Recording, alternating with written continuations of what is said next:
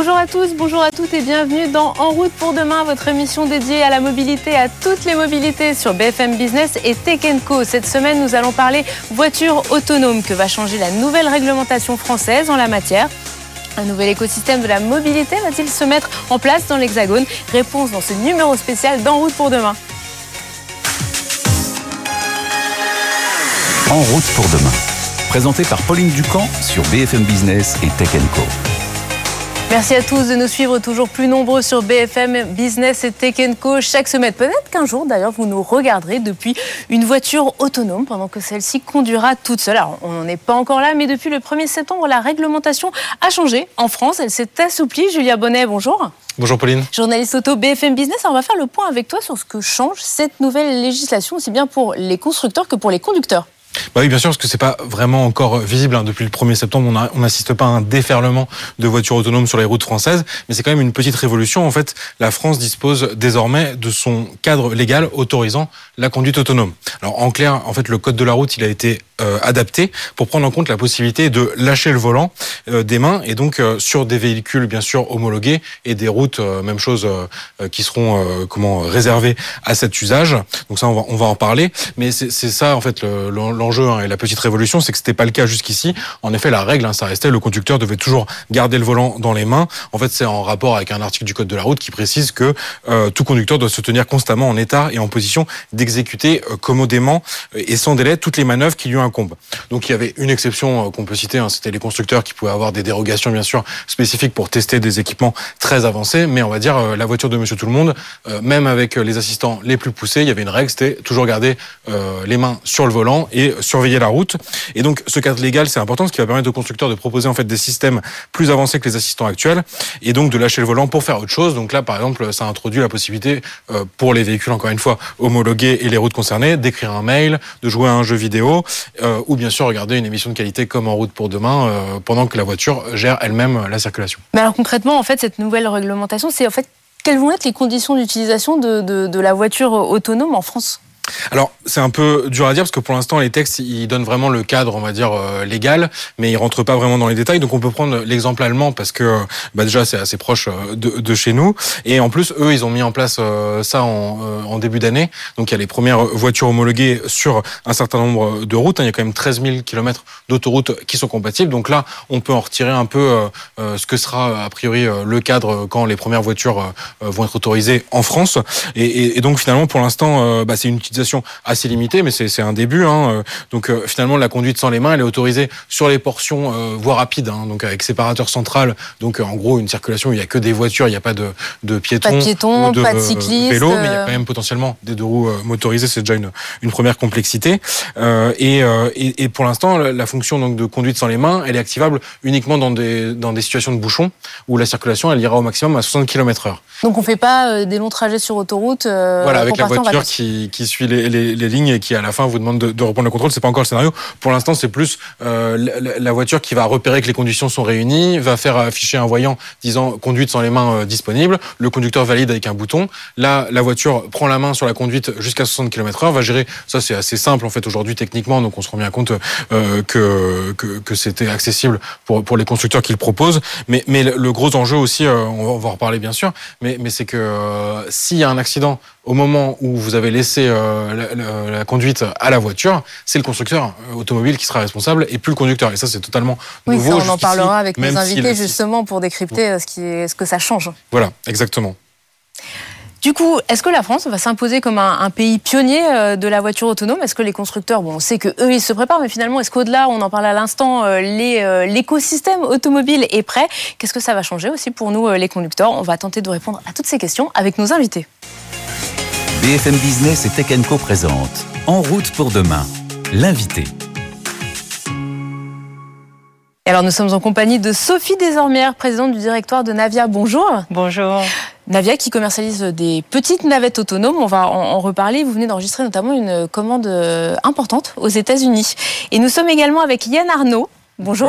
Alors vous êtes directeur réponse, réponse sociétaire et innovation de la Massif. Alors justement, la Massif travaille en particulier sur ces questions euh, d'assurance sur la, voiture sans chauffeur, notre, notre thème du jour. Et pour être tout à fait précis, vous avez l'habitude de travailler ensemble puisque la Massif et Navia collaborent au sein d'un laboratoire qui s'appelle Movinon et qui euh, notamment euh, développe des, des idées, des questions sur la voiture autonome avec les collectivités. Alors Première question, tous les deux, cette, nouvelle réglementation, euh, des acteurs comme vous qui suivez euh, l'évolution de la voiture autonome, est-ce qu'enfin on sort du domaine de la recherche expérimentale et on va arriver à avoir des vraies voitures autonomes euh, sur nos routes? Sophie? Alors, il faut être très clair, Navia est un leader mondial de la navette autonome. On n'est pas sur la voiture autonome, mais sur le transport de personnes et sur le transport de biens. Et je crois que c'est important parce que la réglementation est directement liée et alignée avec ce sujet. Sur le transport de navettes, on a la chance effectivement de sortir de l'expérimentation et de passer à l'échelle, puisque cet été, on a eu consécutivement deux euh, évolutions de la réglementation sur le transport de biens et sur le transport de personnes, qui fait qu'on va pouvoir enlever l'opérateur et ne plus être en mode automatisé avec un opérateur de sécurité, mais pouvoir dérouler euh, justement ces nouvelles, ces nouveaux cas d'usage sans opérateur, donc sans conducteur. Yann, euh, le passage au niveau 3, la réglementation sur la navette, on sent que là, les choses bougent pour de vrai, on arrête d'être dans le laboratoire. C'est une vraie bonne nouvelle. C'est une vraie bonne nouvelle. Ça, place la, France au plan réglementaire sans doute parmi les, pays les plus avancés. Hein. on a tous appris quand on, quand on a été dans une bonne école de auto-école qu'il fallait garder en permanence le contrôle de son véhicule, etc. Et sortir de ça, c'est extrêmement compliqué. Ça pose évidemment un problème avec le véhicule autonome ou la navette autonome, à savoir que globalement, à un moment, on délègue en fait sa capacité de, de, de, conduite. Et donc du coup en termes de responsabilité ben, il fallait que ça suive. Et c'est ce que la réglementation vient de dire très clairement d'accord? Donc euh, à la fois dans les dans les ajustements au niveau du permis de conduire mais aussi dans la réglementation en termes de responsabilité.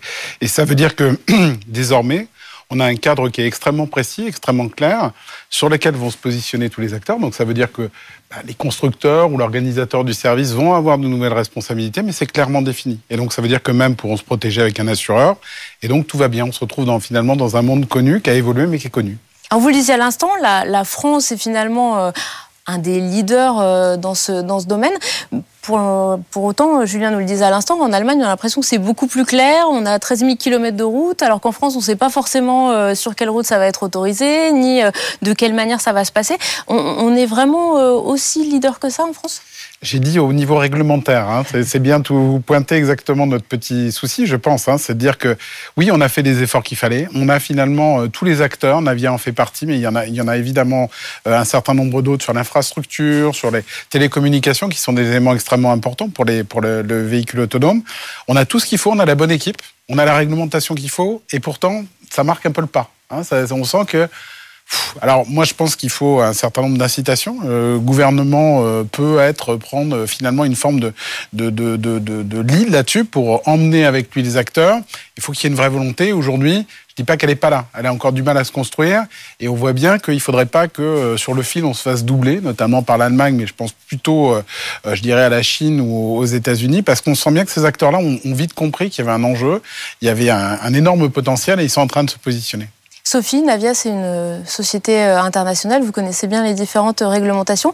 Qu'est-ce qu'on trouve en France qu'on trouve pas forcément ailleurs, ou justement qu'est-ce qu'il y a comme solution ailleurs que vous aimeriez bien voir arriver euh, en France et, en Europe? Alors, effectivement, euh, on, a, on a beaucoup d'évolutions de ventes dans les pays étrangers.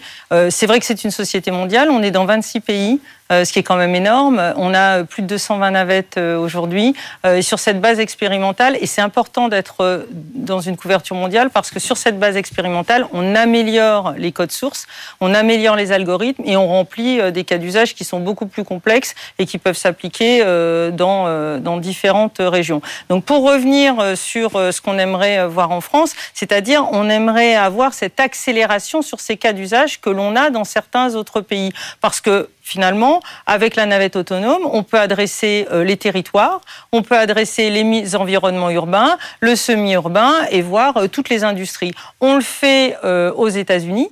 Dans de multiples applications. On le fait en Corée, on le fait en Japon, on le fait de façon maintenant très prospective dans les villes du futur sur l'Arabie saoudite. Donc on attend aussi, avec tout le potentiel, on va dire, périurbain et urbain, que la France se mette en marche et accélère sur ces sujets-là. Je, je crois qu'il faut s'engager. On a plein de réponses pour connecter un hôpital, un campus et voir des grands sites industriels et des villages à villages. Donc allons-y. Euh, mettons-nous en marche euh, et, soyons suivis par les collectivités pour ces derniers kilomètres ou ces premiers kilomètres. On voyait par exemple à la rentrée qu'il y a une nouvelle pénurie de, chauffeurs de, cars scolaires, donc c'est un sujet assez récurrent. Est-ce que euh, chez Navia, ça fait partie des pistes un peu de, de cas d'usage à développer pour les navettes autonomes? Alors complètement. C'est-à-dire qu'aujourd'hui, Navia, Navia répond à cette problématique, à cette pénurie, puisqu'il n'y a plus de nécessité de chauffeurs à bord. Par contre, il y a la nécessité d'avoir une supervision de flotte quand on est dans les, dans les villes.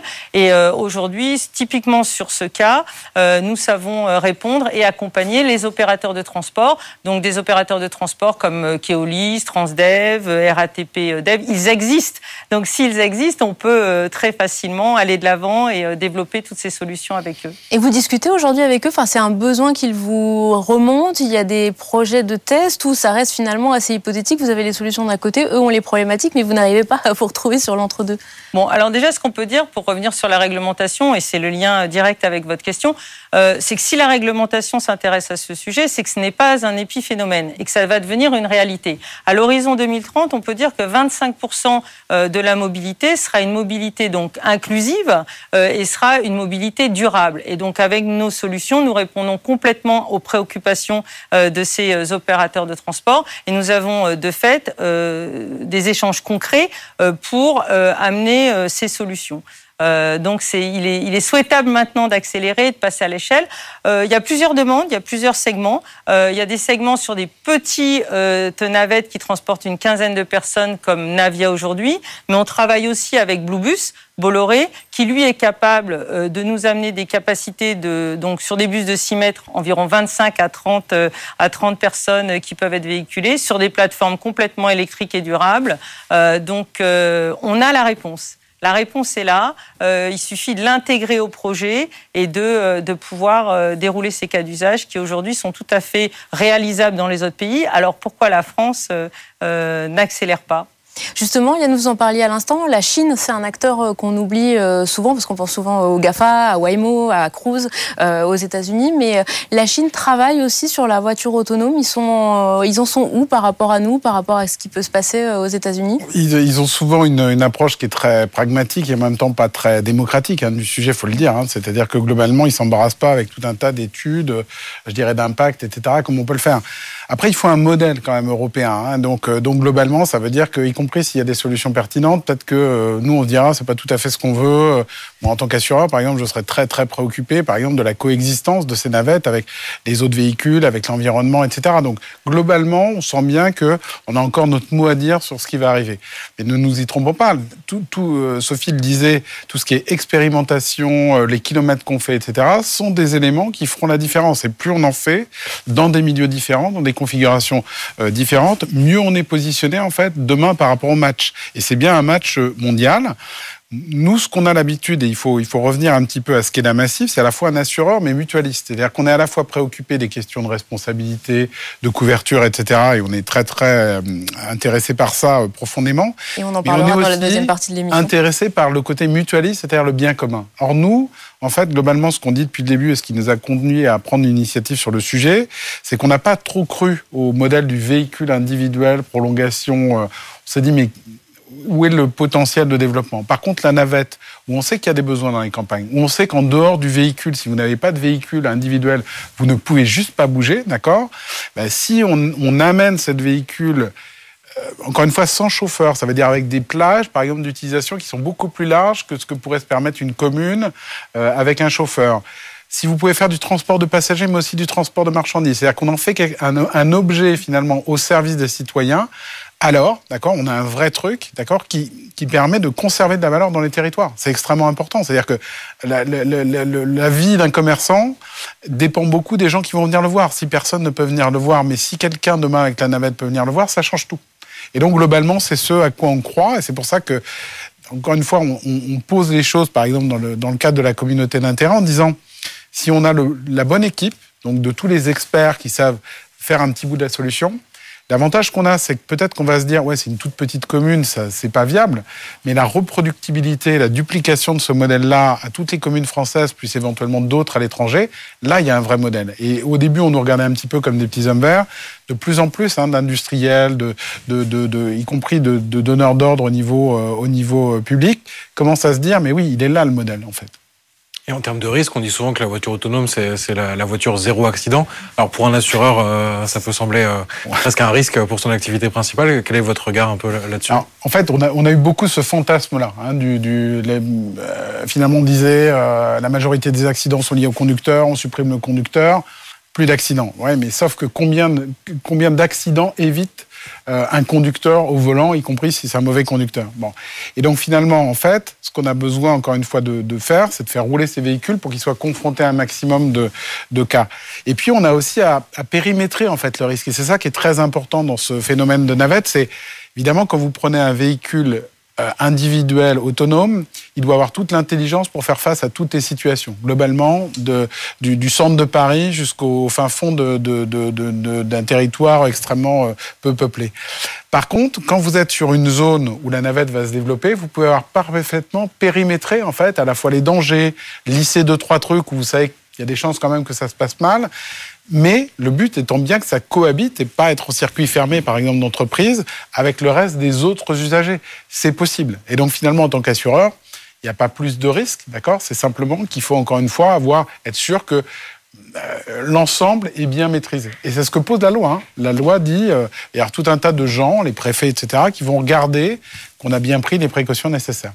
Alors justement, pour l'instant, ces véhicules euh, de niveau 3, donc c'est-à-dire où je peux enlever les mains du volant, on n'en voit pas beaucoup sur les routes. Julien, il y a des modèles qui existent? Oui, bah finalement c'est assez rare dans l'offre actuelle. Hein. Si on reste bien sûr sur l'Europe, on a deux modèles, hein. donc euh, les Mercedes classe S et EQS, donc des véhicules à un très haut de gamme. Donc pour l'instant la conduite autonome niveau 3, donc le fait de lâcher les mains du volant, c'est sur des voitures euh, quand même à plus de 110 000 euros, donc c'est pas accessible au commun des mortels.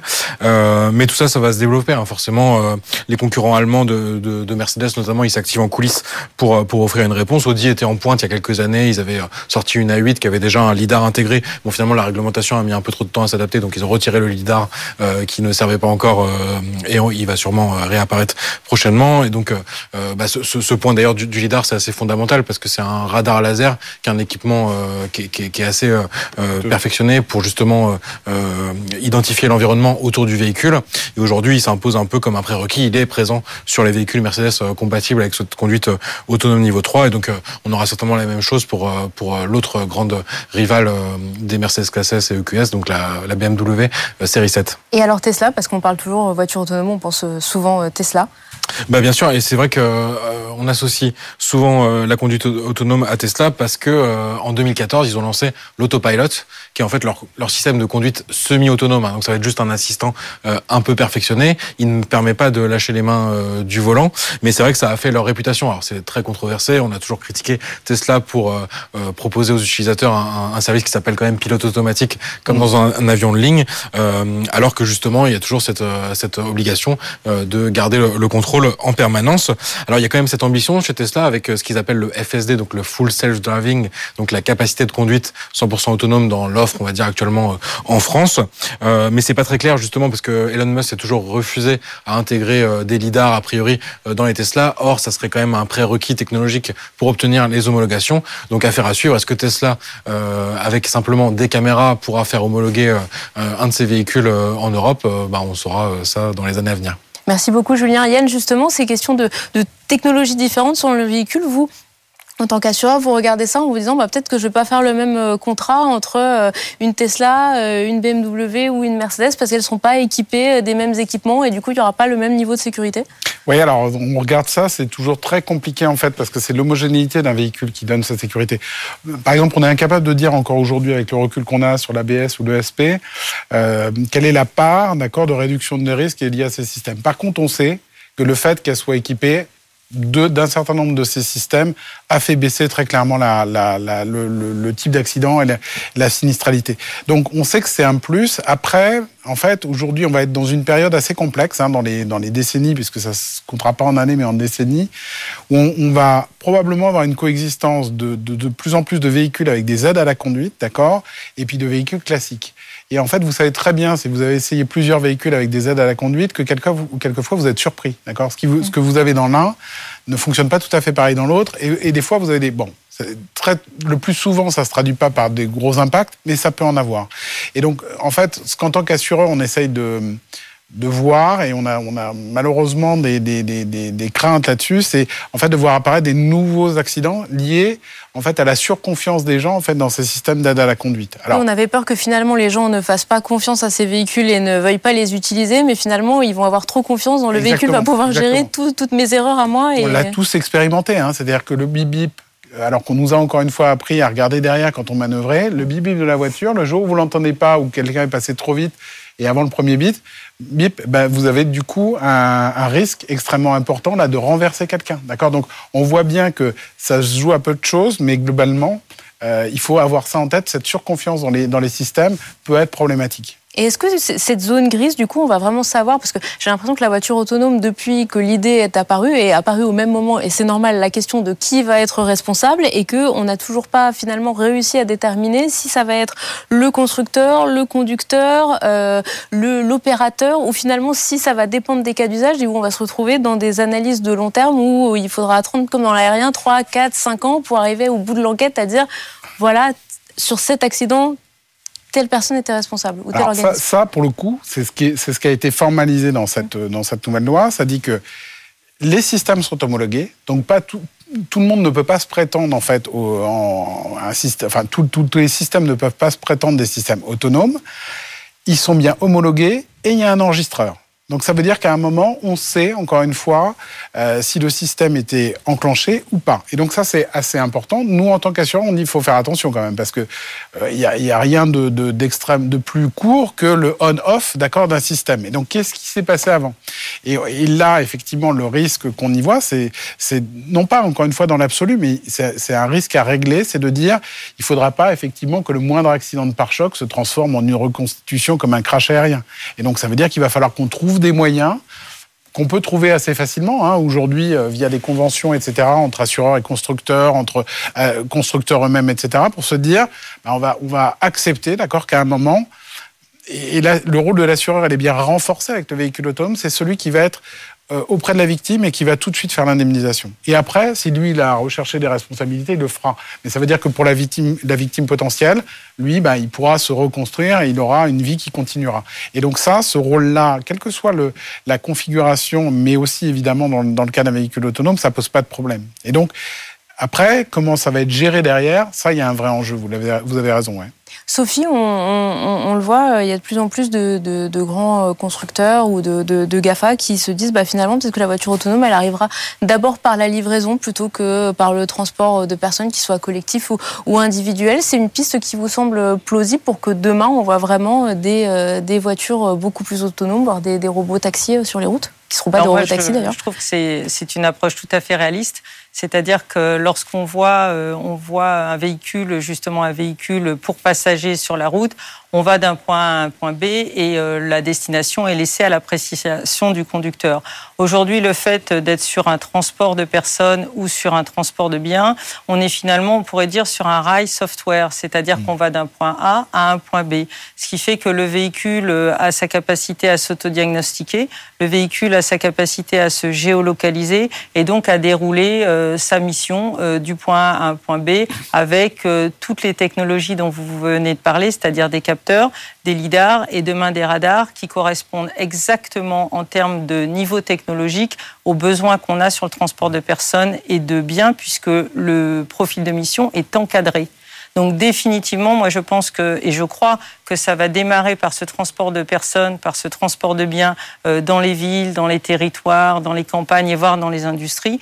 Et ensuite, euh, ce type de technologie va évoluer et va euh, suivre un certain nombre d'évolutions pour répondre à ces profils de mission qui sont quelque part à la demande et euh, beaucoup plus complexe euh, à gérer au niveau euh, des codes sources, des softwares et des algorithmes. Et puis je voudrais dire peut-être une dernière chose, c'est-à-dire que on parlait des véhicules allemands, mais la technologie, elle existe en France. C'est-à-dire que nous, notre actionnaire historique, c'est Valeo.